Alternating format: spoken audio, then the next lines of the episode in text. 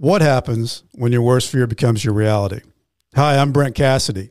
Welcome to the Nightmare Success In-N-Out Podcast, where we explore how to overcome your fears and nightmares to set yourself free.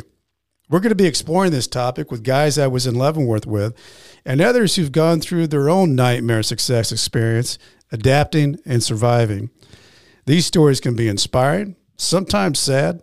There's some humor, but hopefully you can come away with a nugget of something that will help you knock down some of the prisons you've built up in your own mind. Folks, today, I got to tell you, I've been really looking forward to this uh, this interview. Uh, my guest today is Michael. I'm going to use his uh, his nickname in here, too. Michael Hollywood Henderson. He's been called that since he was a kid. Um, Michael and I met a few months ago, and it, it, kind of like a Hollywood story. We met in a lobby of a hotel in Saint Louis, and uh, uh, Shane Scott put us together and said, you know, you guys, you know, you kind of talk the same language, you might like each other, and we hit it off, and uh, we've been pretty much talking to each other every week since, and I, I said, man, I said, your story, I, I read his book, and his story is just incredible, but to give you a little background on Michael, Michael's from Saint Louis, grew up in Saint Louis, uh, but he's worn so many hats uh, as where he sits today. Uh, he he's a um, he's a former police officer, a detective, a C E O of Worldwide Private Security Protection Agency, Phoenix Risk Assessment, uh, global security expert, serial entrepreneur, media commentator, public speaker, T V film producer, and sits on uh, multiple charity boards as a member. Uh, as the C E O of Sweet Media Productions and Management, Michael has produced feature films and shorts. Uh, examples is Eyes Don't Lie, First Pick, Rock the Movie, and Face Off. Additionally, he's the best-selling off. Uh, he's the best-selling author. Uh, how do you say that, Michael? Interminable. Yeah, there it is. There it is. And it's stories and steps to overcoming life's obstacles after a repetitive cycle of pain and loss, how to maintain your win. Wow. Wow. Double wow, Michael. Thank you. On top of all that, we're going to unwrap a lot of this. I just read you off some really cool stuff. This guy has been homeless two or three times on top of this, and I want to get into that because that's part of the story of his journey of never giving up. He had this drive in him, and he just never, you know, he had this, I got to get it, got to get it. Um, so, Michael, welcome. Thank you, my friend. Thank you so much. So cool having you here. We were just talking before we got on here. You know, Michael's story growing up is one of those where you're you're reading the book and you're like, uh-oh, oh boy. And then you think, well, at least that's, a, uh-oh, oh boy. And then there's an uh-oh, oh boy. Michael, can you walk us back into, you know, your life uh, growing up as a kid? Because there's so many layers of it. Yeah. Um, wow. You're right. Uh, you know, and to actually make that make sense, uh, if you can imagine going to thirteen different schools before high school, living in one town or one city, Saint Louis, uh, kind of opens up Pandora's box, if you will. But what's really special is, uh, my, uh, grandmother just, just passed away. And, and she, of course, was the matriarch of the family. Uh, and looking back at her life, you know, as an entrepreneur, you know, working for the government, uh, the army, and then having, um, owning, you know, the series of townhomes that, you know, her fam- her entire family lived in, uh, and then the bar across the street, you know, as a, as basically a zero to, you know, three year old, um, starts to really start to unravel a lot of questions there and, and growing up with that. And, and I remember vividly around five running away.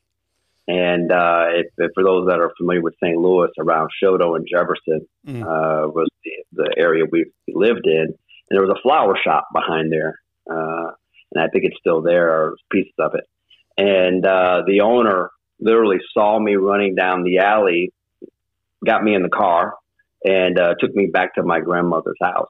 Uh, I was running away, and he stopped me from that. And and so I, I look back and go, wow, you know, as my mother would say, uh, you've always wanted to be somewhere else, be bigger, yeah. do better, you know. And uh, looking back at that childhood, that started that all.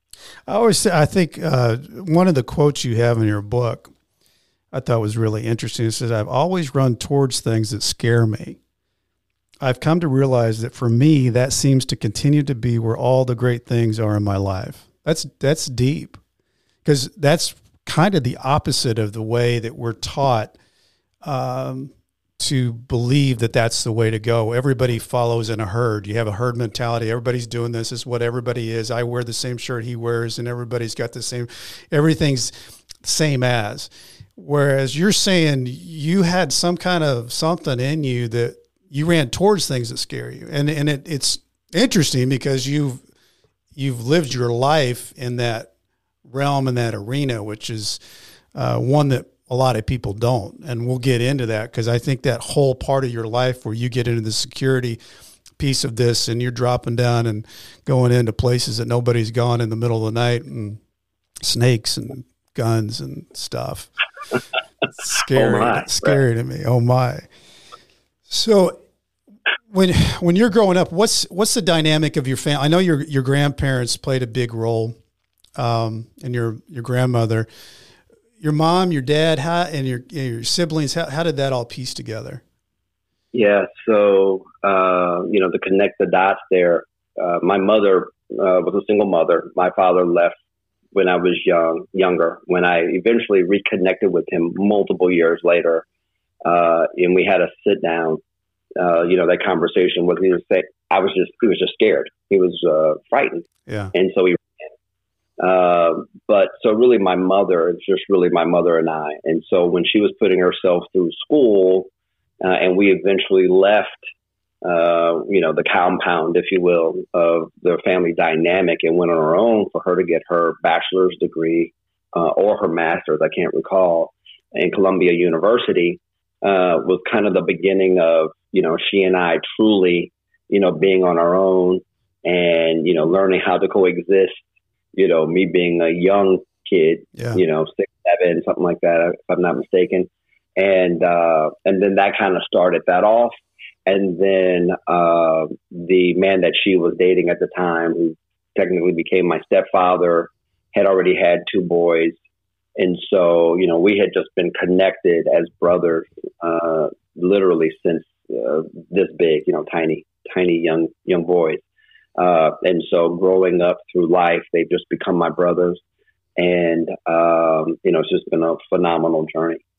So when you, you talk about in your book, the, you, you talk about, you know, the, your school experience where you had the New City School and you didn't, couldn't figure out how your mom afforded that. And that was, it was uh, something, I think maybe you gained a little bit of confidence in yourself in that time period, but there was also like crazy things that were happening at home, um, fights and, and police that had to show up and break it yeah. up and those type of things. And then you also talk about the times when you're, you know, the kid, and the, you know, the, they've got their family picking them up and you're waiting and they don't pick you up and you go, you know, down to the bus station, you get, what's all going through your mind at that time as a kid?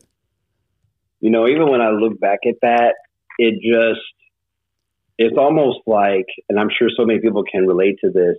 It's just the way life is, yeah. right? Um, because you didn't know any different, because you did see other, like when you went to spend the night, you were talking about safety yeah. and comfort and those things. Yeah, and then you all would go nice back. Things. Yeah. Yeah. All these nice things and, and a different love that you see from, you know, especially in that, that era was more, you know, white families. There were a few blacks, but, um, I think that when you're in survival mode and then being a child, you just kind of know that as well. This is my existence, right? Mm-hmm. So you don't really, and I don't think I had the mental fortitude at the time, you know, to truly understand all the dynamics of what was going on. It was just a matter of, okay, well, let's see, there were drugs, there was a fight, there was blood. Mm-hmm. The cops came. Back then, they didn't really arrest, you know, the men or something for that. And so it was like, okay, I was just thrown into a taxi cab and I was off to either my aunt's house or to my, you know, my grandmother's house. right? Um, you know, and, and that type of scenario um, was frequent. And then I was, yes, I was fortunate to go to, you know, New City School, which is a private school, um, and expect to, you know, perform and, and, you know, live like everybody else there. And I feel like when I look back at it, I didn't think anything different of it other than, you know, this is what I have to do. I, I'm the one, I'm the kid that in the whole school has to walk up to the bus stop. Yeah. Yeah. You know what I mean? I'm the poor one. Yeah. Whatever. You know what I mean? Yeah. But that's a lot to deal with as a kid, because you're you're trying to figure things out as a kid, and you're you're you're seeing things and experiencing things, and you get to a certain point where I think we've all done it, where we've grabbed our stuff and said, "I'm leaving." You know, ten or twelve years old, you did that, but you did it, and and that was what happened. I mean, you you went and left the home. What what? Yeah. What's Michael thinking there? Yeah, I remember it vividly, actually, which is hilarious to me. Uh, you know, I was, you know, I was uh, living with my mother. We had our, our place, and, you know, there were just so many things that I wanted, uh, you know, probably selfishly, uh, to be fair. You know, I wanted my own, I wanted a car, you know, I was just about to turn sixteen at mm-hmm. some point.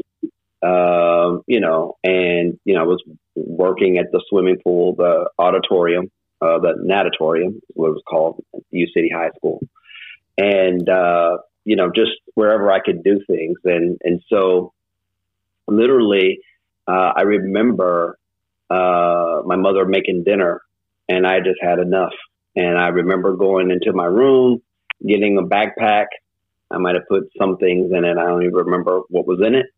And while she wasn't looking, I just walked out the door, and it was wintertime, and I went up to the natatorium because I knew I had friends that were lifeguards that were older. They had apartments and houses or whatever, and, and uh, you know, hung out for a little while, and then told them, hey, I, I don't have anywhere to go. I just ran away, you know, and uh, my safe haven during the day was really just, uh, you know, being able to go to school.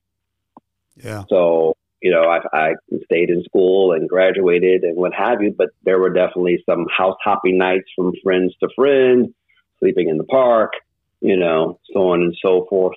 So, yeah. Was any of that like scary to you, or did you feel like you were making your way and this is what Michael, this is how I'm going to do it, and I'm going to be me and I'll figure it out?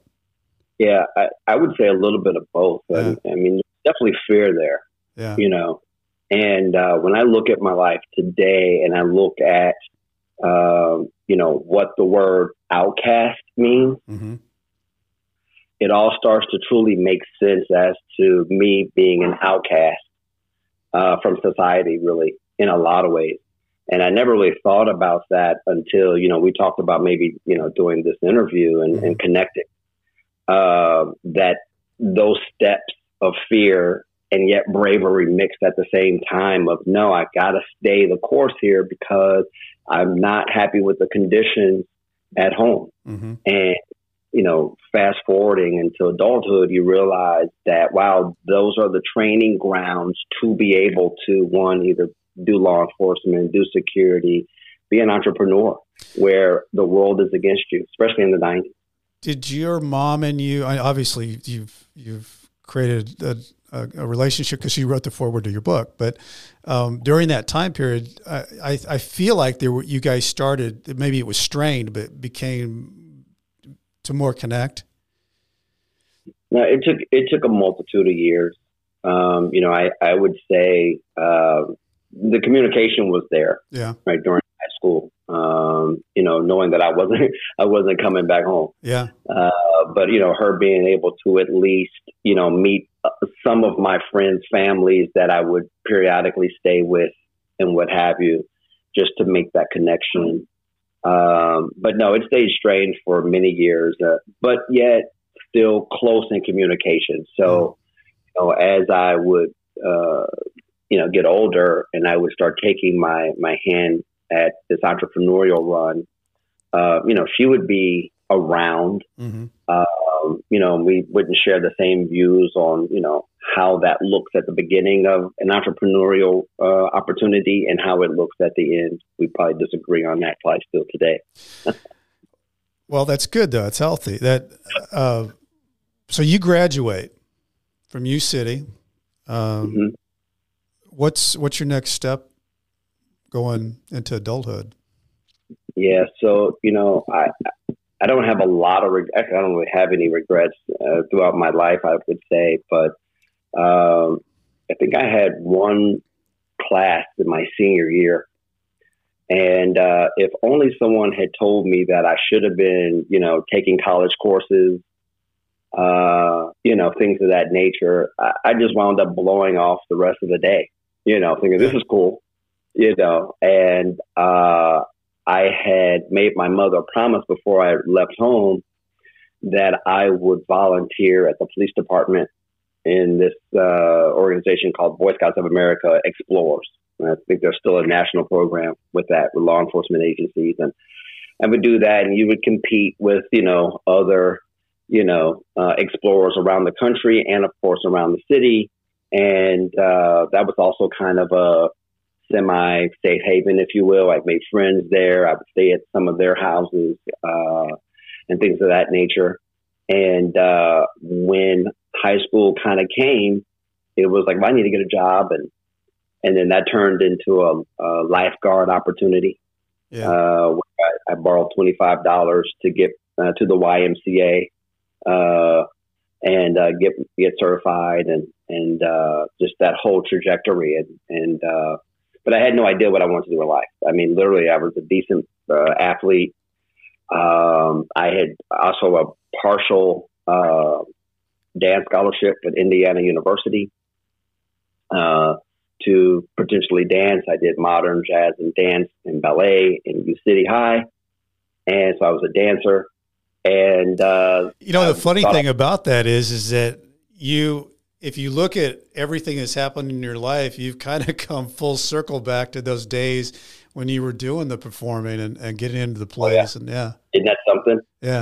Isn't that something? It's like, man, I could have just beelined and skipped that. Doesn't work like, like that, happened, does it? Yeah, it doesn't work like that. And, and and what's interesting is when I did get into this this uh, this Hollywood entertainment space, it was really not as complicated because I had taken the journey I had taken yeah. in so many ways. And you know, we could talk about that at, you know, at another time. But um, you know, it was either go to the Air Force, go to law enforcement as a uh, cadet. I applied for that. I was the gopher, paid gopher, washing the police car, mm-hmm. working the record, you know, dispatch, whatever.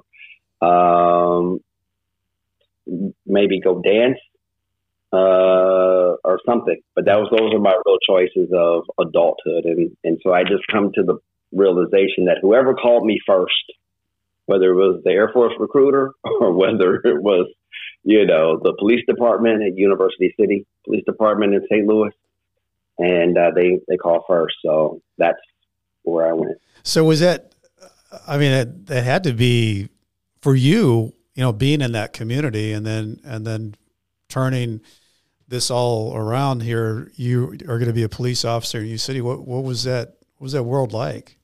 Oh my gosh! And then being in high school and and. University City High School back in the eighties. Yeah, which sounds like I, I, I know they. We I went to Desmond. We had to play you guys in basketball, and man, they were good. We're good. U yeah. City High. U City High, man. Yeah. The U. Uh, you know, it uh, it was interesting because I would do ride-alongs with the police officers, and so you know, it would be you know, I'd ride along one night. And then, you know, there's a domestic abuse situation or domestic call or, or some type of call at someone's home. And then the next Monday morning or something, I'm literally sitting in a math class with it, you know. So there was, you know, there was always nicknames of twenty-one Jump Street. Yeah. You know, yeah. People thought I was really undercover and that I really, you know, like, well, if you knew me, I had a big head and I was super skinny. So that was, man. I don't know, the funniest looking policeman and everything. So, so when you got, yeah, I had, go I had to go through that. When you got into that world and became a police officer, what? How did your family? How did how did you? How did it all work? Yeah, uh, it worked pretty smoothly. Uh, you know, my grandmother had said something to me that really, talk about full circle, but she had said something to me when I just pretty much become a policeman that really just set the trajectory for everything and how I did it. Um, and that was, you know, she said, if you're going to be a policeman, you need to be a real policeman. Mm-hmm. Because, you know, we rely on you guys to do your job. And if you're not going to do your job and you're going to answer dog calls or whatever you're going to do, then don't be a policeman. But we need people out here that really want to go get these bad guys. And that triggered something in me. Is she the one that said be brave for someone when they cannot? Yeah. Yeah, that's a big statement. So you get into this world, uh, you do well, and and and you become a detective. Um, but somewhere in this time frame, is this when it starts boiling that you want to do something bigger, better, wider? Uh, and then, I, you know, there's a rock bottom moment. And I don't know if you want to talk about that or not, Michael, but you you went to that rock bottom, and then from there, it seems like you just decided no matter what happens to me, I'm going to make this all work one way or the other. Yeah. You know, one of the things that I, I commend law enforcement for, for me is, you know, I grew up in it, you know, as a volunteer, then a paid gopher, then a policeman, you know, going to the academy. And, and I really, you know, applaud, uh, law enforcement for really teaching me how to grow up fast. Mm-hmm. Because, you know, there's, you know, there is the blue code, if you will, and, but there's cliques and, sure. you know, and, and, uh, you know, as a, a twenty year old, twenty-one year old, by the time I was on the street, you know, policemen with no father figure, no real parental guidance, no one really saying, okay, you know, here's this, or, you know, someone I can in, immediately go back to and say, well, this is what happened to me today. Like they tried to fire me today, or, you know, I had to wear a wire because I got to protect myself because they're trying to, you know, get rid of me, or someone's trying to, you know, get me harmed or killed, or, mm-hmm. or whatever that is. And, and so fortunately there were certain, you know, officers that were there that, you know, took me under their wing and kind of helped me learn Um, the racism and the judgments and, and a multitude of things that I just was not skilled at at all. And, uh, and so, you know, learning how to navigate internally in law enforcement. And then of course, dealing with, uh, you know, criminal element, uh, on the street, you get in from both ways at a twenty, you know, in your twenties. And, and that takes a toll, uh, come to find out for me. Well, and what that, what you said in the book was there was a guy that you were really intimidated by and not happy that he was going to be the officer trainer, and he ends up being a guy that you stayed lifetime in, in touch with. Yeah. Which yeah. is which is cool in itself. So walk walk us through, Michael, when you decided you were going to step out into um, – in your mind, you kind of had it set on how it wasn't a, like a security firm. It was a global security um, for, you know, people who had money, people who were in celebrity, people who uh, needed protection. Uh, where did that all come from? Like, wh- where did that, what was the genesis of that idea? Yeah. So in nineteen ninety-six, uh, Bill Clinton was president. Mm-hmm. Man, I tell you, we feel I feel young, but man, when I'm throwing these dates around, I'm like, it wasn't that long ago, Michael?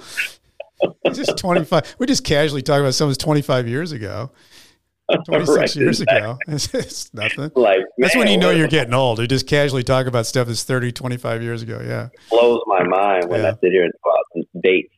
Uh, but I was detached to uh, and had an opportunity to work with the Secret Service. Uh, on that detail. Um, and, uh, that was a good eye opener. I had friends that were already on that detail as well. Um, I got to meet him, and there's a photo somewhere floating around with me in it, mm-hmm. uh, with him. And that really opened my eyes that I wanted to go that Secret Service path And, um, and actually I've had people that worked with me from the past and, and before I left and after I left that are now Secret Service or retired.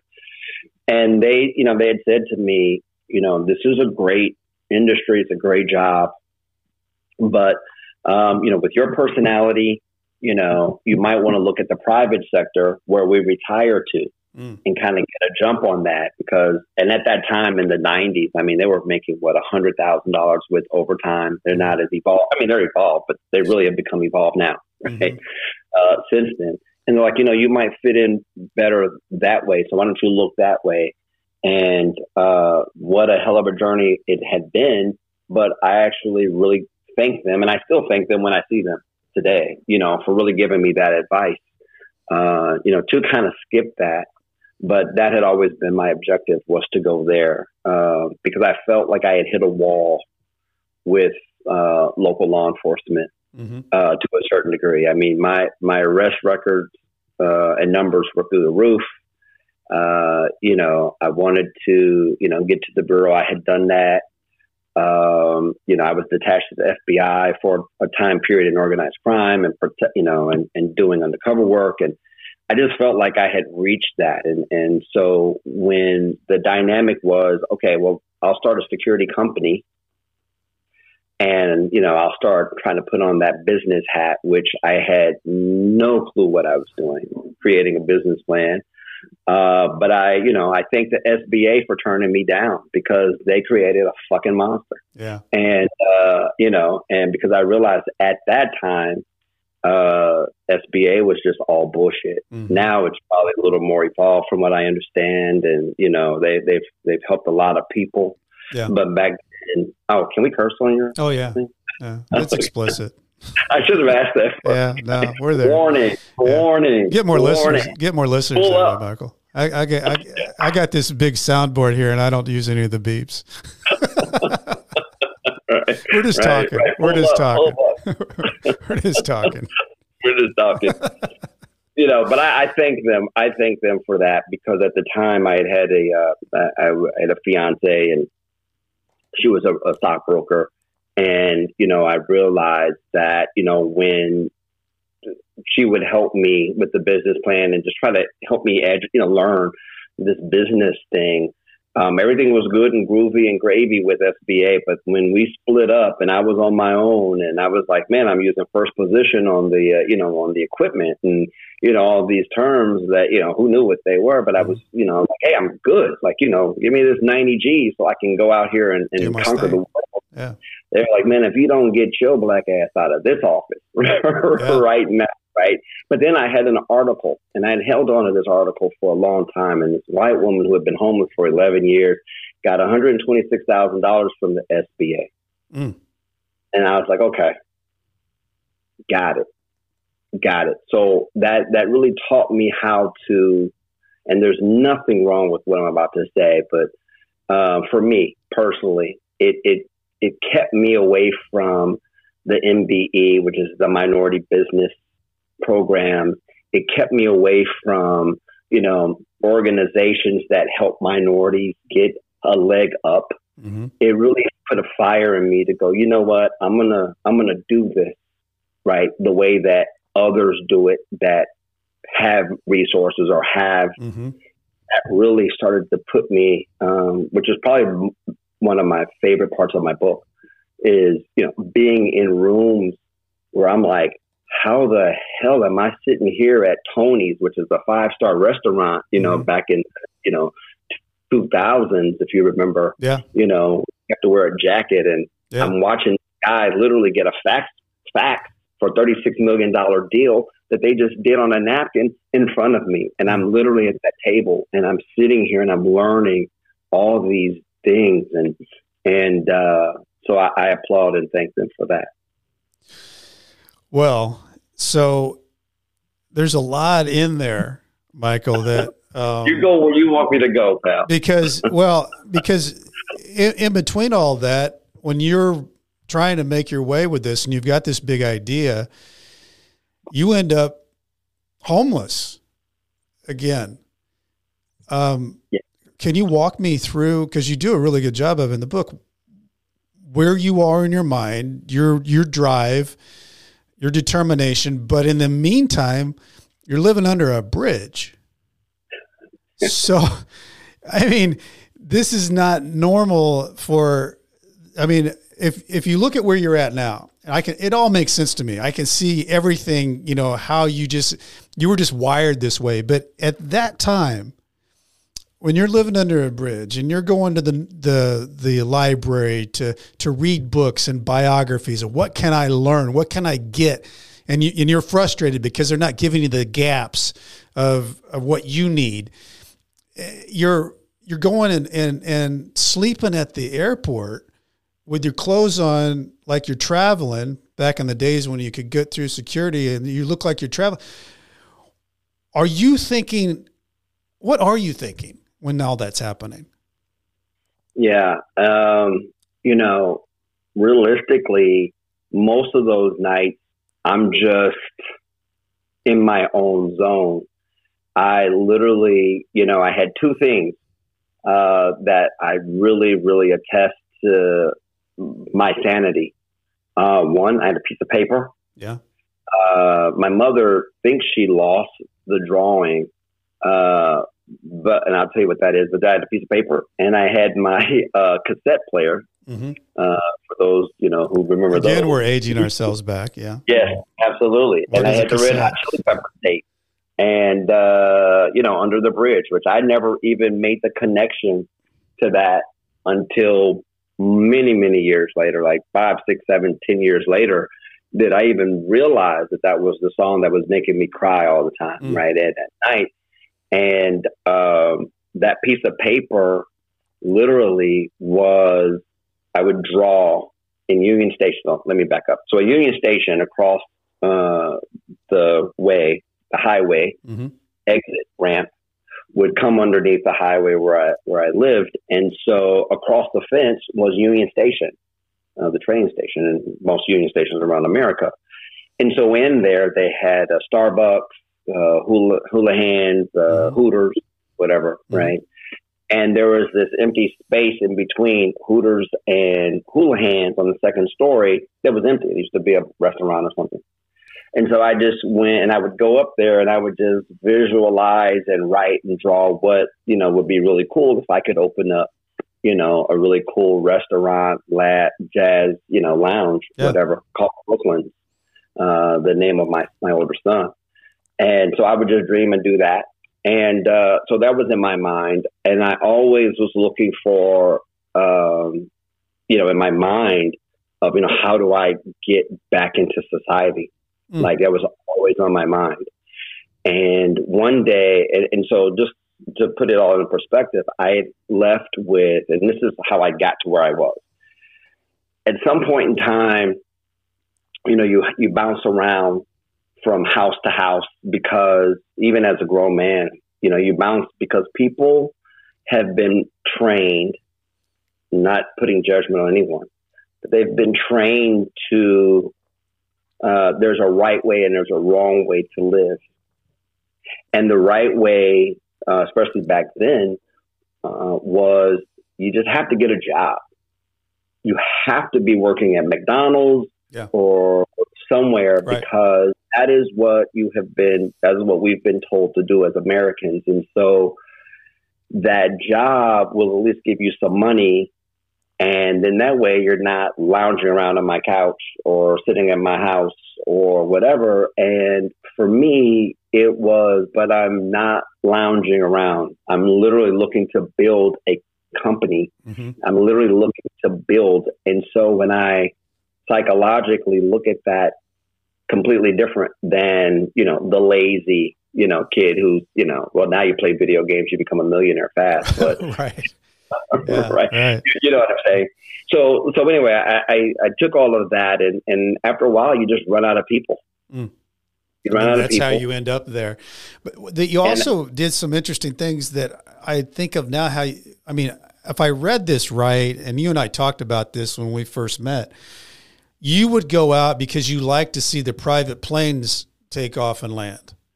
Yeah. But one day You happen to be at the right place at the right time with a guy that has a lot of money and who's waiting on his car that's late, and you guys make a connection. Huh? Yeah. Yeah. And, and so, you know, leading up to that, leading up to that was a, a series of things that were taking place. So, um, my clothes that I left with, that I could only keep. Uh, all my other possessions I had in storage, I couldn't pay the sixty dollars. So I lost my detective badge, you know, that I was able to kind of, you know, retire with or whatever. And, and, uh, you know, awards and certificates and, you know, that-a-boys and, you know, all that.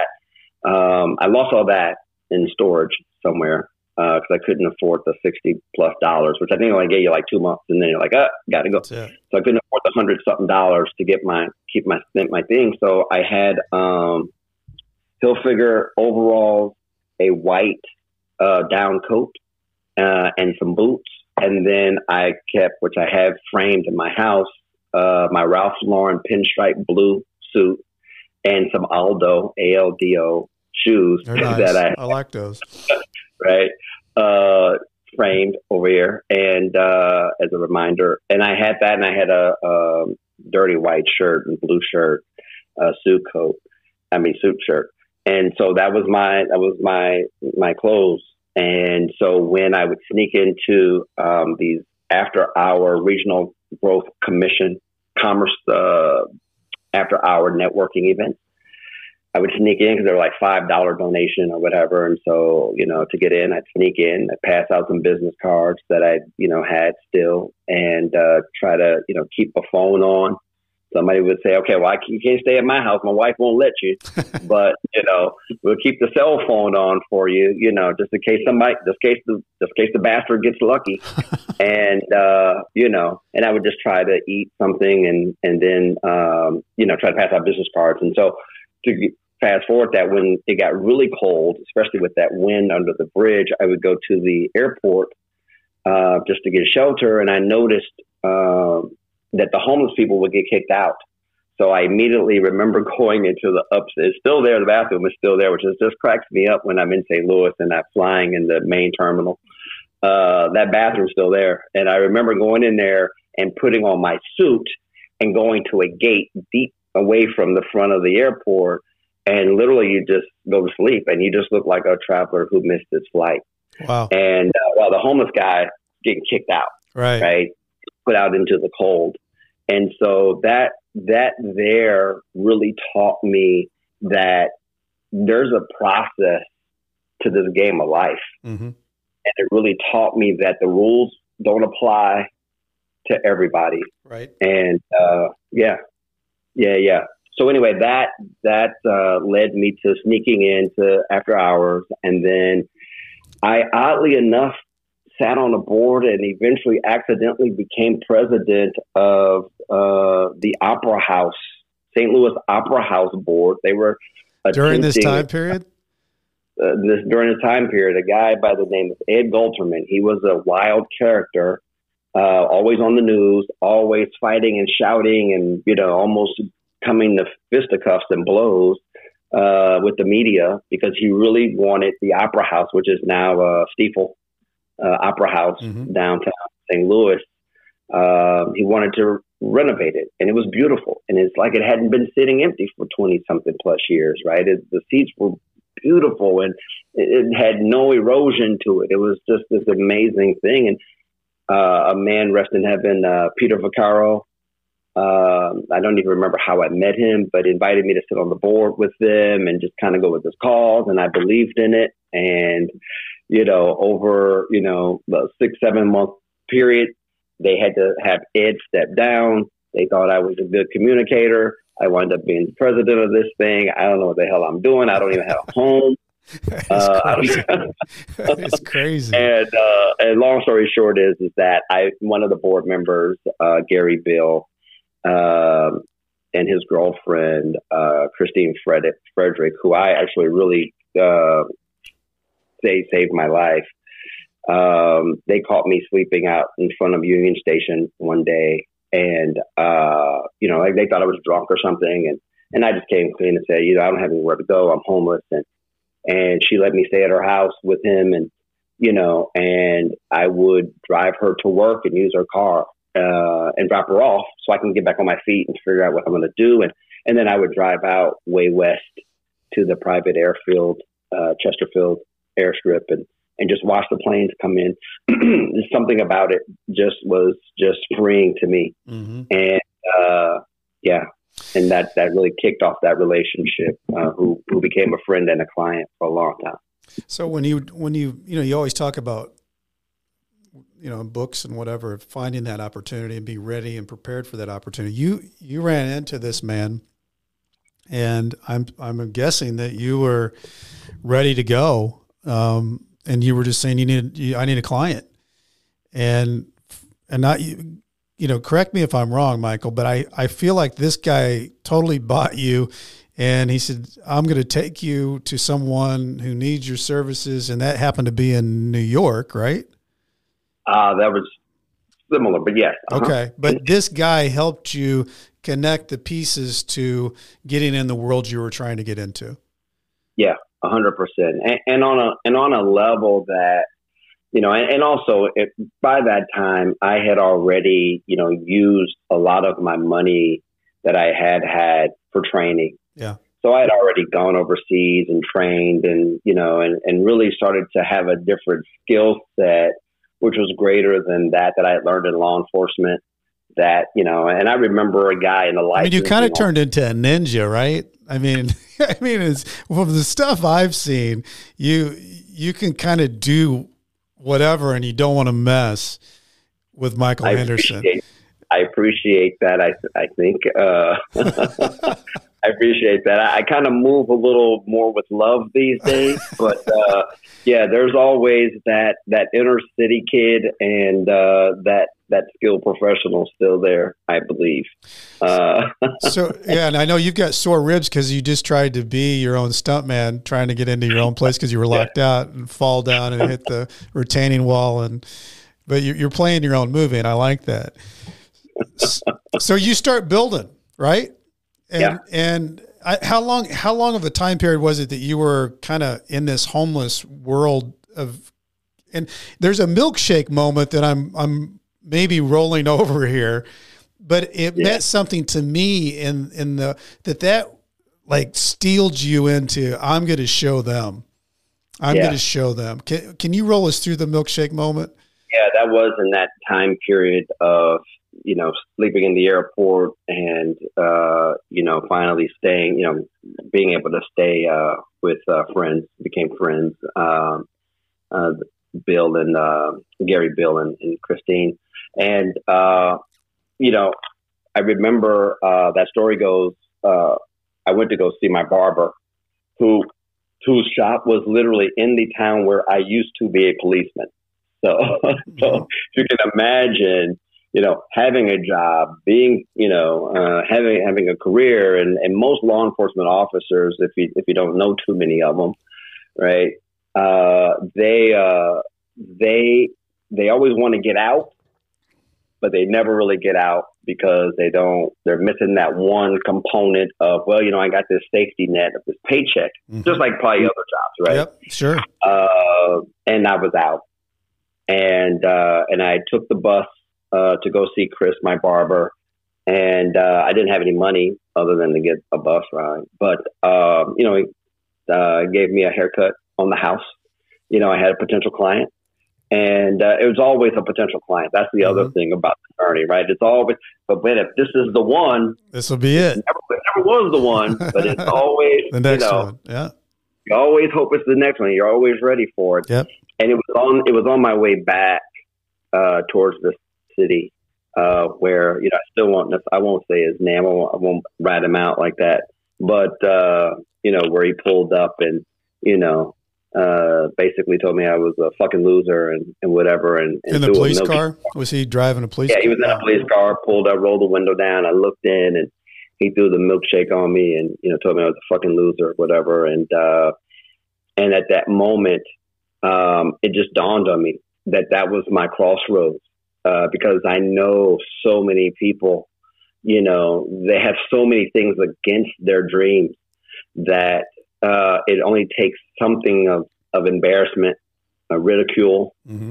uh, someone laughing at you uh, to turn you into a fucking monster mm-hmm. and go get it, or, you know, become what they have imposed on you. Right. Uh, which is, which is that.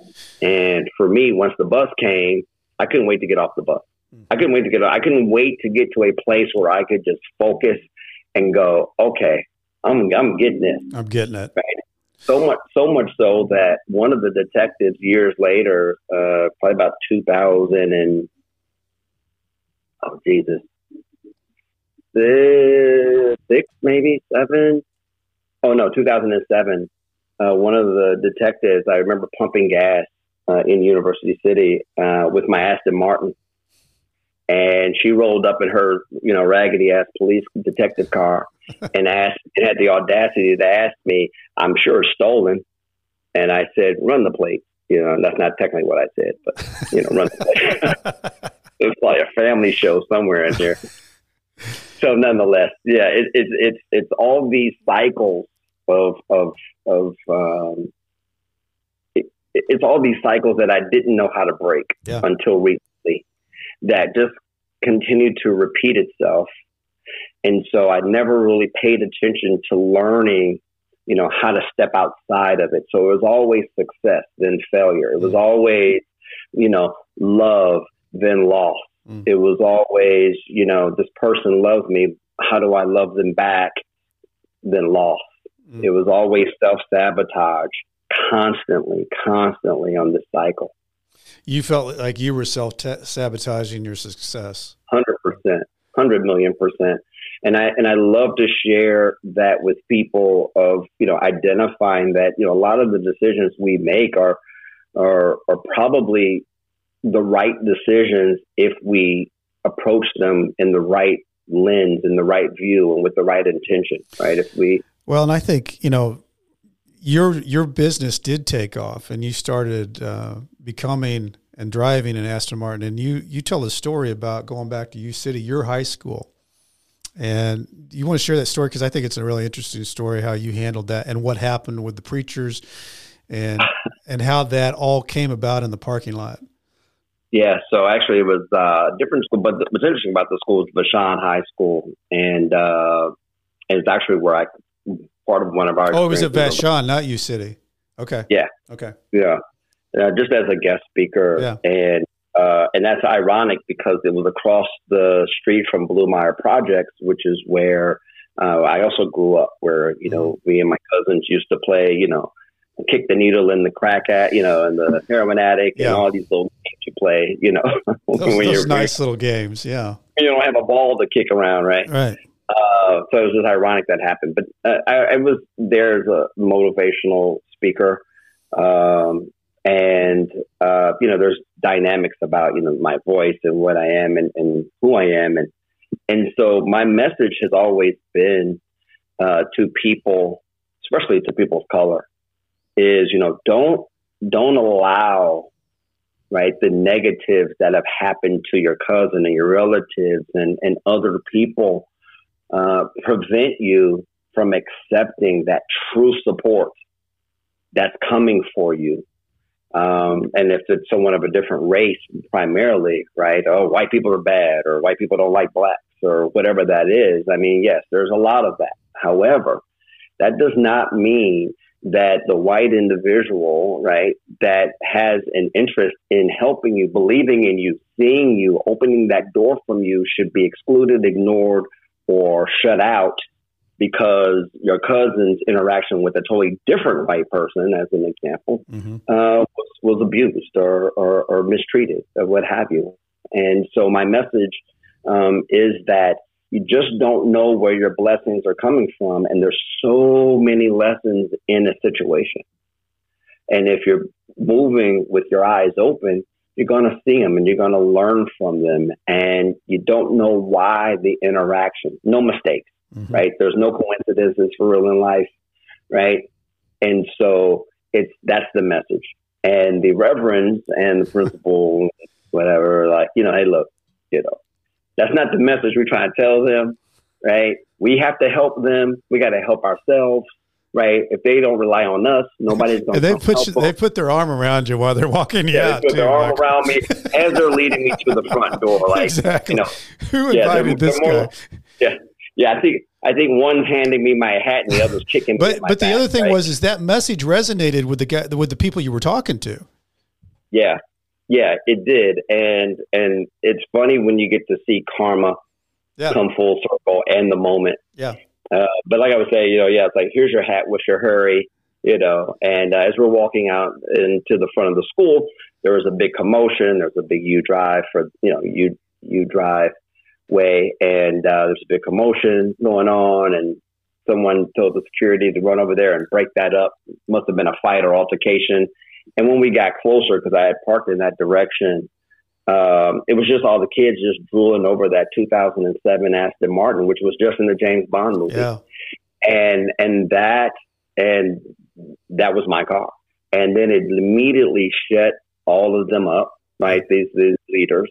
And I unlocked the car and let them all get all in it. Do what you need to do. Have fun, explore, hit the horn, do whatever, start it up, rev, rev it up, mm-hmm. do your thing. Because that in itself, like I tell my other C E O friends, of major corporations. Mm. I'm like, look, nobody wants to hear your sob story about your shit, mm-hmm. right? Bring those pictures of that jet that you're flying around. Mm-hmm. You know, bring the, you know, the row of cars that you live in or pictures of your home without the address, mm-hmm. right? right? Right, right. But bring those because you're competing with drug dealers and you're you're competing with athletes and you've got to show them that there's another you know, path. You can use your brain to get that yeah. too. Yeah, that's so that's so powerful though. And you know, I bet a lot of those kids remember that day. You know, that's what fifteen years ago, however long that ago. Yeah, we hope so. Remember yeah. that day that that guy came and spoke to them, who was using his brain and had gritted himself into a situation where he could drive that car, and he used to live right across that street there. Uh, Those are the things that, you know, kind of give you, you know, goosebumps that, you know, those, and like you said, karma has a weird way of finding its way through the cracks, but what a great story. What a, I mean, what a moment really that here you are and here that happened and you were just getting told the opposite. Yeah. Yeah. And, it, and it's also a lesson for me as well. You know, it's, it's a lesson at the time that I unfortunately did not respect. Right. It wasn't, it really wasn't until uh, the pandemic that I, I ultimately, ultimately finally realized that I need to, I need to serve, you know, and maybe it was, you know, being I C U, maybe it was the, you know, being isolated, maybe it was the furloughs and having to, you know, almost lose the company and having to use my own book mm-hmm. as my guide to find myself, reinvent myself in a very short period of time and then build my business right back to where it was and now is taking off um, on a relaunch and a rebuild um, is just a funny way of, of realizing that it's all because this isn't about me. It's literally about how do we change lives, and in the midst of changing people's lives and impacting them is where all your abundance and blessings can come. That's right. Cause it fills you up, you know, yeah. the, and I'm assuming, Michael, that as this company grew and you became somebody that uh, people sought out for um, talking on, on shows and that, how did that all feel to you? Because, you know, you, you reached a peak uh, with your, with your idea. And I think you had forty-seven, fifty people that, that, that did the work that you had basically trained into an idea to come to life. What did that feel like for you? Yeah, it, it felt like it felt like a level of success, considering that in twenty twelve, maybe eleven, um, you know, that internet thing, you know, was really taking shape, yeah. right? Yeah. And uh, I was still living in a dinosauric world of protection where, um, you know, the, the professional protectee is behind the scenes. Uh, you don't need to be in front of the camera. You don't need to, you know, it's like uh, you want to, you have a friend Brent, let's say, and they need protection or they have an issue or a problem, uh, you know, hey, I know a guy. Mm-hmm. And then my phone rings. Um, and that was the way business was done in that world. Uh, but then this internet thing started happening. And then the C I A guys started breaking contracts and protocols and started, they were wound up on C N N and on the news, mm-hmm. uh, talking about, you know, protection and, and, uh, Uh, terrorist activities and, and what have you, and uh, these active shootings. And it put us in a position where when people would start looking us up, we didn't exist. Mm. And so we had literally almost lost everything, the business, because we weren't above what we call above board. Mm-hmm. Um, and so it really took us hiring a publicist that opened up a couple of doors. And of course, being prayerfully and gratefully being good enough that, you know, A B C and uh, Fox and uh, N B C, you know, liked having me on, and, and I was relevant. Well, um, and I mean, you, that was in your, your, that was your arena. I mean, you, you trained, you knew it, you're, there's your business. Um, yeah. You'd experienced it. I mean, some of the things that you talk about where you go in the middle of the night and get shot and run and jump in the water. And I think you told me there was an anaconda in that water, which freaks me out. But, um, you know, the, you, you did some things where when you were, when you were doing that, Michael, was, uh, was it just an adrenaline rush of just, I mean, or were you, was there, I mean, a normal person would be scared that they're going to die. You know, normal people don't parachute into South America, go and run and shoot and do, and and then you get on the helicopter and get out of there. Uh, what what does that feel like? I don't know. I've never talked to anybody that's done that. I mean, what what is that feeling? Yeah. Well, first of all, all you do is go down to any soup kitchen, brother. They're they're we're everywhere. That's first off. So, you know, if you ever want to go, go get them. That's where it is. Okay. Go, go to go with any shelter you can find. You can find them. Okay. You'll find There's them. There's right? brothers. Okay. We're, we're everywhere, right? right. We're like Amic. Uh, we're everywhere. Uh, you know, for me, it. Uh, you know, I came from the law enforcement route into the private sector contractor route, and so. You know, for me, it was really about having a negative credit score, probably three hundred. There you go. You know, it was so bad, and, and not having money and not being able to provide for my child and being deemed a loser, and, you know, knowing that I'm never going to amount to anything, and, and being told this by so many people because, you know, I didn't fit into the norm. And and when you get to a certain age, especially, and we're also talking about the nineties, now it's super. Cool. It's a soundbite to be an entrepreneur, even though, you know, mm-hmm. uh, you know, you can have a great company and all that. Oh, but did you forget that his family funded that? Right. right? So right. There's a different, you know, different variants, variants in that and, and, and uh, views of how, how that word is played and used. But back in the eighties, nineties, and what have you, that was just a totally different period. And, and so for me, the logic was, Uh, especially when I started working with a contracting with a company, um, they had to, I probably would have gotten work sooner, but they didn't know if I was crazy or what my deal was. So I had to meet with the other partner in New York, uh, just to make sure that I was sane. Yeah. And, uh, and I just told them, I was like, look, man, you know, I have a skill set. Um, at the time, the Israelis ran the market. Mm-hmm. Like they ran the market in the United States. And blessedly, uh, they started, I, I, I say peacefully to my Israeli brothers and sisters. I'm not, I'm not throwing shade, guys. Uh, you know, some of them became thieves. And so I was like, hey, I'm trained. I'm not a thief. And that really started to open up some of those doors for me. But the mentality wasn't about this craziness. Um, you know, or the stupidity of bravery or, or thereof. It was just more of, I, I don't like being poor, mm-hmm. you know, and being a cop and going back to law enforcement, just it's, it's the passion had gone. Yeah. You wanted um, more and you wanted to create I wanted more change. More. Yeah.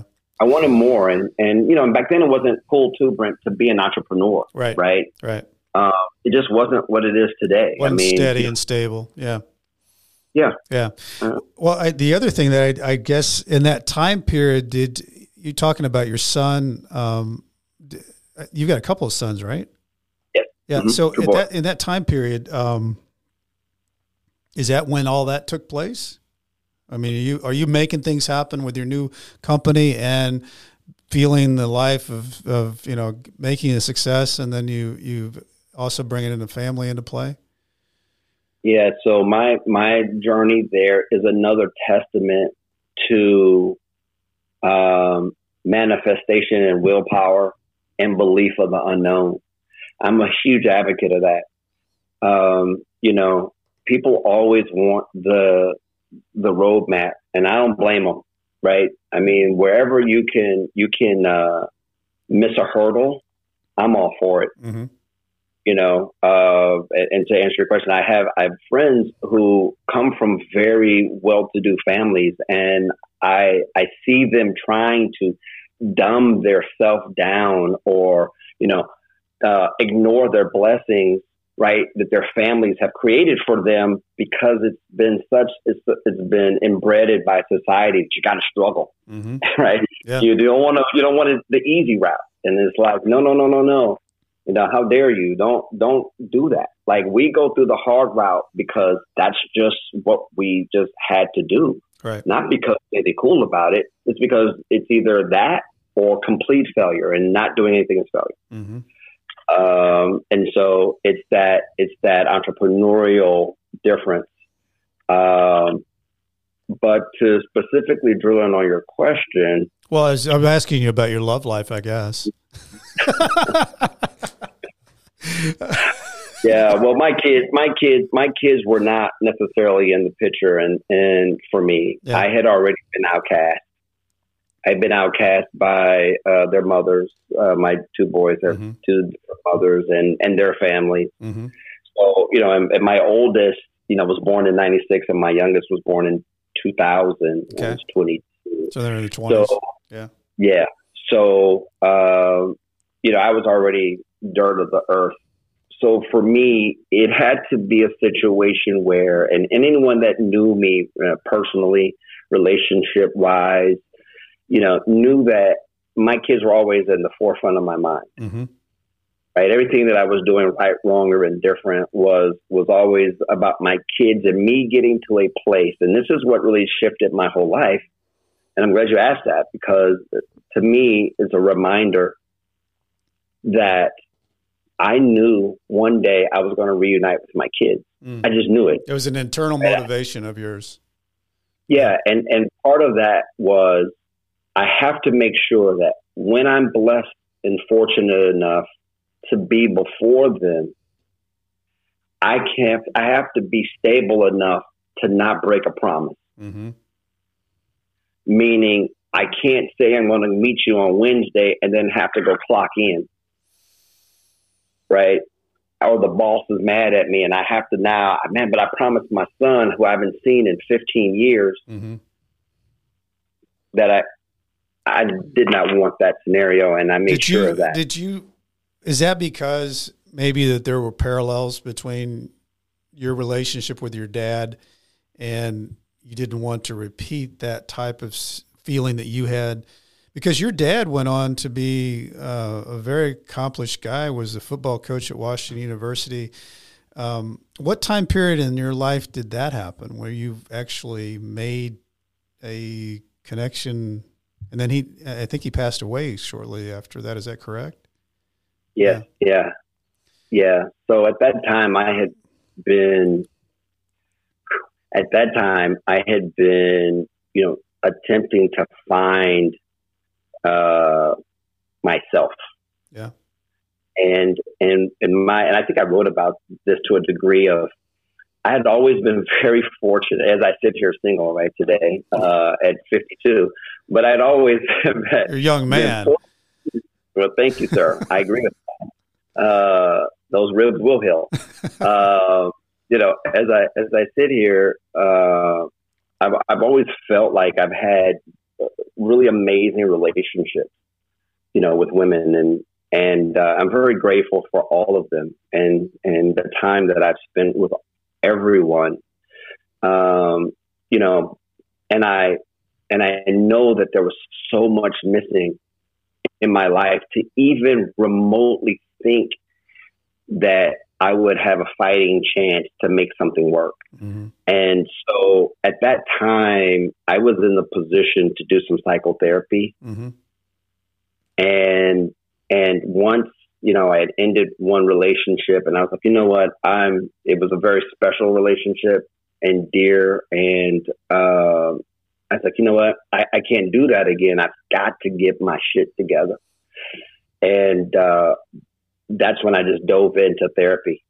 So and it was, for, for you though, Michael, was it like you were, it was an imposter syndrome? I'm so happy. I feel so good. I, this is love, but I don't deserve this, or something's not right. I don't have myself together. And so you would, you would sabotage it. Yeah. Uh, and really what that was, was a false sense of self-love, meaning it was the purchasing of multiple vehicles. It was the purchasing of things that I thought would make me feel better, like having a Porsche, and then another Porsche zooms by me and I pull the guy over yeah.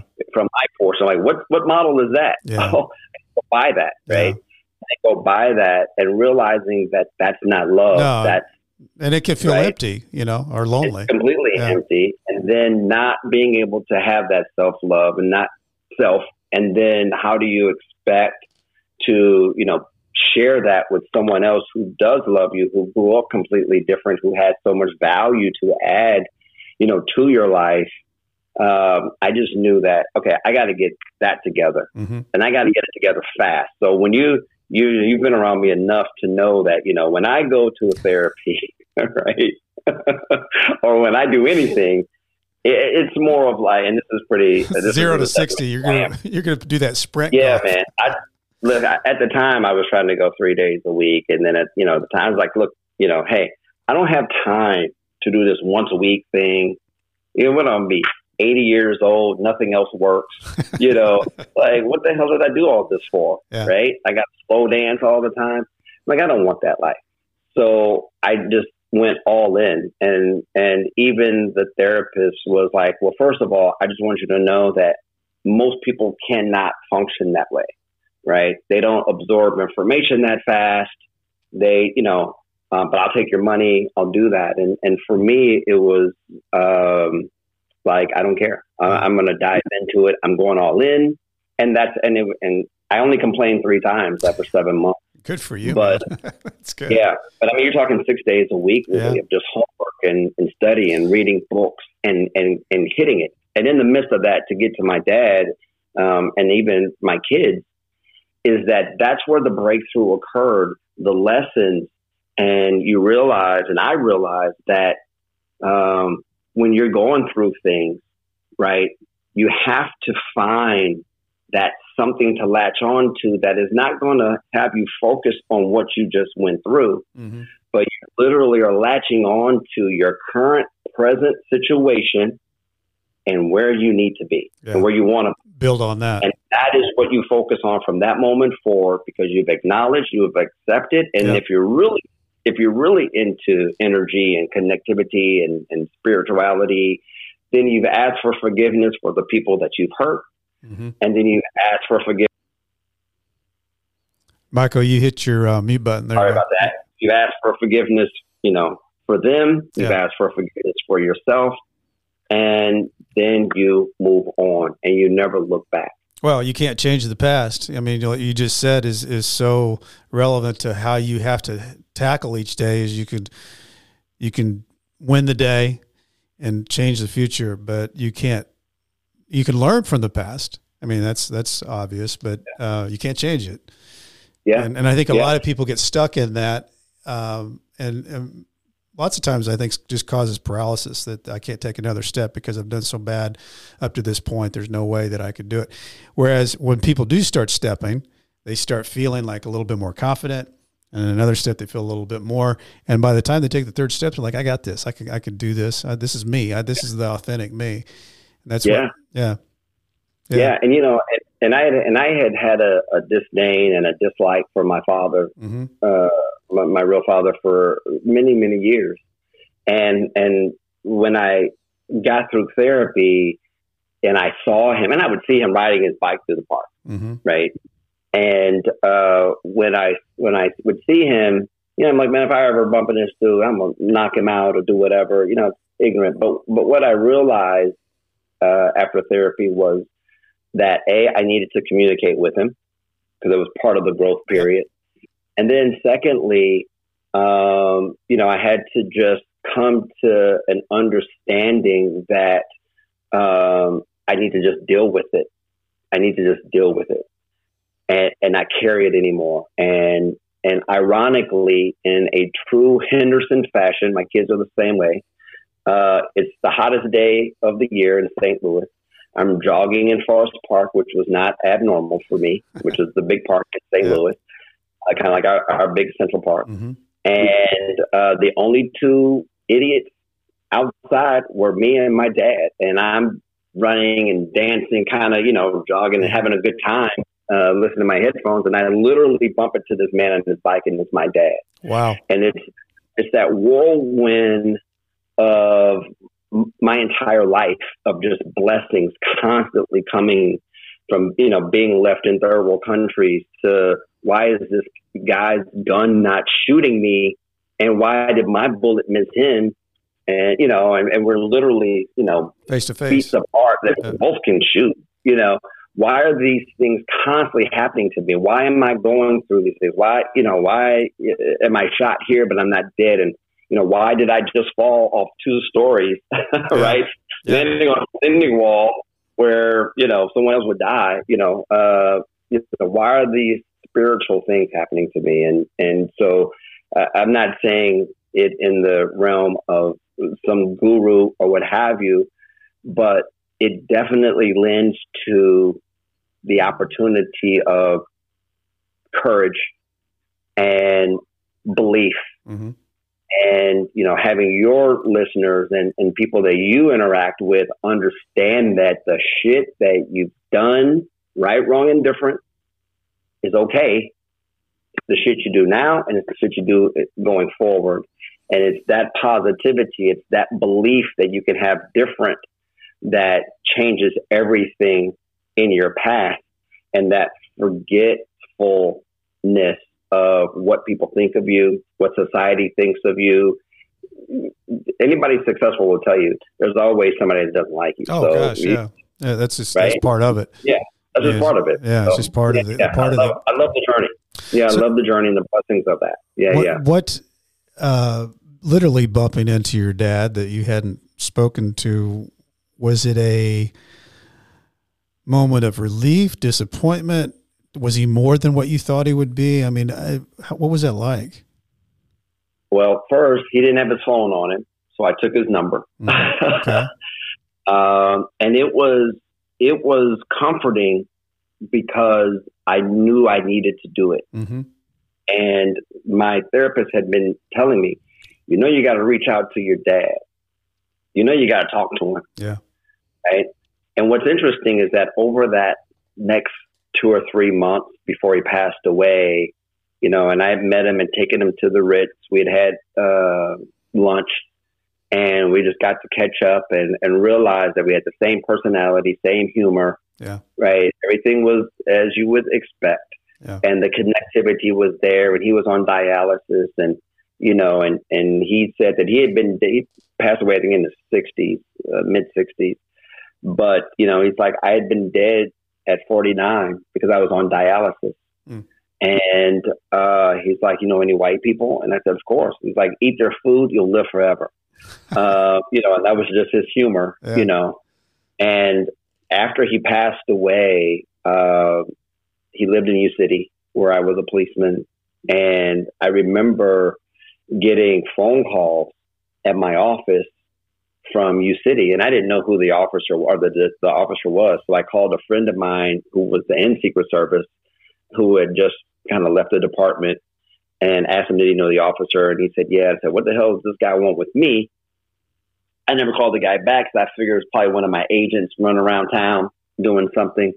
And then it was until later that night I, I got home and, and checked Facebook, and then one of the detectives called me and, you know, asked me to call them, and I called and said, hey, does your dad live over at the Starbucks, blah, blah, blah. And then I was at another crossroads where it's like I could ignore all of that. Like, I didn't really know the guy, but, you know, his good friend from high school was his um, uh, was in charge of his finances, but not him. So the morgue couldn't release the body yeah. anywhere. Yeah. And uh, that's where my entire life changed. I mean, and entirely, I mean, everything about my entire existence changed that moment when I decided, okay, I'm going to do this. I'm going to handle this. Yeah. I'm going to you know, go to his house. I'm going to meet his friend, Renee. I'm going to talk to his best friends. And come to find out, he had been following my entire career, news articles, wow. uh, you know, and they just thought he was lying the entire time. Wow. So, that gives uh, me but that's how I mean. Yeah, but and the long story short of that, though, is that that's how I reunited with my kids. Yeah, that opened up magazine opportunity, magazine cover opportunities. That opened up television spots. That opened up my uh, interaction with my kids. Mm-hmm. That inter- that changed everything in my world. Everything just started to fall into place because of those decisions. So, Michael, you have you you created a. Uh, successful company of, of insecurity. And now what do you want to accomplish with uh, the production and the suite and, and with movies and T V? What's your, what's your dream or your goal of impact? Yeah, my goal is to be uh, the, the biggest and the best television and film creator uh, the industry has ever seen. Uh, you know, there are some top names up there.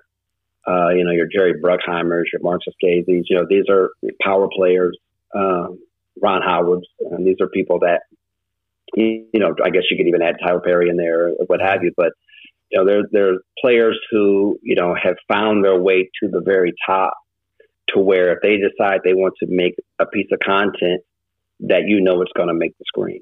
Yep. And it's going to make impact. And that's, you know, that's the cool thing about it is, is you're in a world where you actually can make impact. I mean, a lot of people think, you know, if I could just create change, and, and a lot of people can create change by doing what they do, but um, you're in, you're in the world, in the arena where um, these things get out to a lot of people. And if you, if you're doing the right things and promoting the things that, that you have a passion for, they can really create change. And that's, that's what's cool about the world. It, was it hard for you to make the transition? Uh, the transition was smooth. The the pitfalls, as there always are, and, and usually yeah. unseen and, and yeah. blindsided, right? So, so I, I would say the the best advice or the, the the most important statements that have been made to me since I've been out here playing this game is uh, when I first arrived in twenty seventeen. Uh, to really do this, uh, an executive that had been for Sony for many, many years, like thirty-something plus years, uh, you know, said to me, you know, you're probably badass in, you know, security. You know, you probably uh, done this, that, and another, and I've seen your videos and, and all the rest of that, but you got to be careful. This is Hollywood. Yeah. It's its own beast. Yeah. It's and its uh, own it'll world. Carry you. No matter where you've been. Yeah. yeah. So that's probably, I mean, for, for you, that's, I think you've, you've been in a, uh, you've been trained well to enter Hollywood. I, mean, I think so. I, really I think have. so. I, you're you're I mean, made for uh, this. I say that all the time. Like I, I mean, it, you know, it has its moments. Uh, you know, our, our little bump in the road was uh, frightening for a second. But uh, I do. I agree. I feel very comfortable here uh, in this space. I mean, you know, I'm used to dealing with, you know, crime syndicates and, and other, you know. Yeah. I, I use that loosely, but, you know, uh, yeah, I feel very comfortable here. And I feel more importantly that, you know, understanding the nuances of the industry, and I believe in the content that we have. And um, we're fortunate that Hollywood is actually starting to take notice of that. And um, yeah, that's I mean, cool. See what, what have I? What haven't I asked you, Michael? That I was supposed to ask you. What's up with you? what, what, what's up with you, man? That's what we need to talk yeah, about. Well, I mean, I you tell got some big things coming down the pipe. Trying to get by, Michael. Just trying to get by, man. Well, I'll tell you I, what. I appreciate I, your platform, though. I really do. Yeah, I appreciate your platform, man. Well, I appreciate you being on here, and and it's it's um, it's encouraging to people to see that it doesn't just it's not. just one felt swoop of success. You, you have success. You got to reload. You got success. You got to reload. You know, success isn't permanent. It's a constant, and you got to stay with it and believe and, and have the determination. And that's what I see from your life story, Michael. It's not all written, but up to this point, man, whatever that is that you're wired with and how you stayed determined and gritted through some really tough things. And now you're you're living, you know, I think you, you've gotten to that point where you feel like uh, you're your authentic self, feeling all the different things you want to feel, and good things are happening. And of all that stuff, all everything that's happened to you, your book and your and the, the production company and the everything that you've experienced, what do you think your biggest takeaway is to the listeners that uh, from what you've gone through? Yeah, so one of the things that, Uh, that's that's an amazing question. First off, but it's it's team, it's team. You know, I there are times where you know I wish I didn't have a team, because, uh, just because you know I can move. Yeah, I can do the job. I mean, I literally can do the job of six, seven different people, and they'll tell you, and it drives them nuts, right? Because I can move, because sure. I understand I'm wired different, and mm. I know that. I know that's not. Not very normal, but there are those days. But realistically, I had to change the team. Some people are still with me from, you know, the beginning of this journey, mm-hmm. but we had to bring other real strong pieces to the table to make it work. And not just their ability to look good on paper, but the ability to be in the same mental space. Because everything that we're doing, everything you're doing, everything your listeners are doing, if their mental isn't right, if they don't mentally understand what it is that they're after, how to achieve it, yeah, um, people that they bring into their circle yeah. will be small and few in most cases. Yeah, um, they're going to they're going to probably have a bump in the road at some point in time. And so for me, my takeaway and their takeaway is is literally. Um, don't be a hostage to your ego. Yeah. Um, you know, honor yourself, honor your God in you, your universe in you. Yeah. And uh, be very careful of, of your ego. Such good words, man. I mean, those are words to live by, because you can't let the ego get in the way, because you miss opportunities that way. And, and if you've let that get in the way, you can't see the road. And that's what you got to be doing when you're trying to grow or try to be better or trying to get through whatever you're trying to get through. Yeah. Yeah. But you, you, if you don't mind, yeah, you and your platform and your story, you know, your listeners, I mean, this, to me, this is one, I'm just grateful to be part of it um, today. And, and even uh, on some of your other things that we're, you know, talking about. But, you know, the, the prison, the prison of our mind, yeah. uh, I didn't, I didn't go to prison, right? Uh, we were, we were joking earlier, you know, I sent a lot of people to prison. Yes, you did. Uh, you know, and some people wanted to assassinate me right. because of but, but my, my journey was prison. Yeah. Um, It it literally is no different than being locked behind bars, because my brain was my my warden. Yep. My my fear mm-hmm. was my guards, mm-hmm. right? And my environment, right, um, was the yard. Yeah. And so, you know, for for me, it's and for your listeners, I'm hoping that they understand that. You know, it is for some of us on the other side of that fear, of that prison in our mind. And that's what I'm saying. It's, it's the mental. Yeah. It's and, the mental. And, and Michael, I think that's why I think this, uh, podcast has taken on different listeners because everybody knows through their own experiences, they've built up prisons in their mind. Some have broken through. Some have set themselves through. Just what we talked about with you. You have gone through, and uh, you're sitting in a different um, chair now than where you were two, three years ago because you did the work and you've you've you feel like you set yourself free. You're that that prison of your mind. You worked through it. You over, around it, under it, and I think that's what it takes. You got to, you know. You know, the nightmare success is all about, you got to step into the unknown. You got to step into the fear. And, you know, that's what I liked in that, that quote, you know, you've always stepped into that, what scares you. And, and a lot of times that's where the good stuff is, you know, that's where it's at, man. That's where it's at. But, but please let your listeners know that have good lives. You don't have to go into the darkness to feel good. Just leave that shit to That's us. Right. Okay. You don't, Let it, us do that. Just go straight there. We'll meet you there. We'll meet you there. Just wait for us. Yeah, don't, don't, don't try to come visit and pretend. Just go on there. But, but you know, I'm glad you said that. And I, you probably, you know, you can delete this or whatever. This is more of a conversation for us. But, you know, that's the thing that when I use the word outcast, I looked it up, and that's what society just doesn't seem to grasp is I'm here to applaud the people that take the chance. Yeah. Society has torn all these people down, all these people that have failed, all these people who want to do something else. Try again, try again, go get a job. What are you doing? You're not smart enough. You can't do this.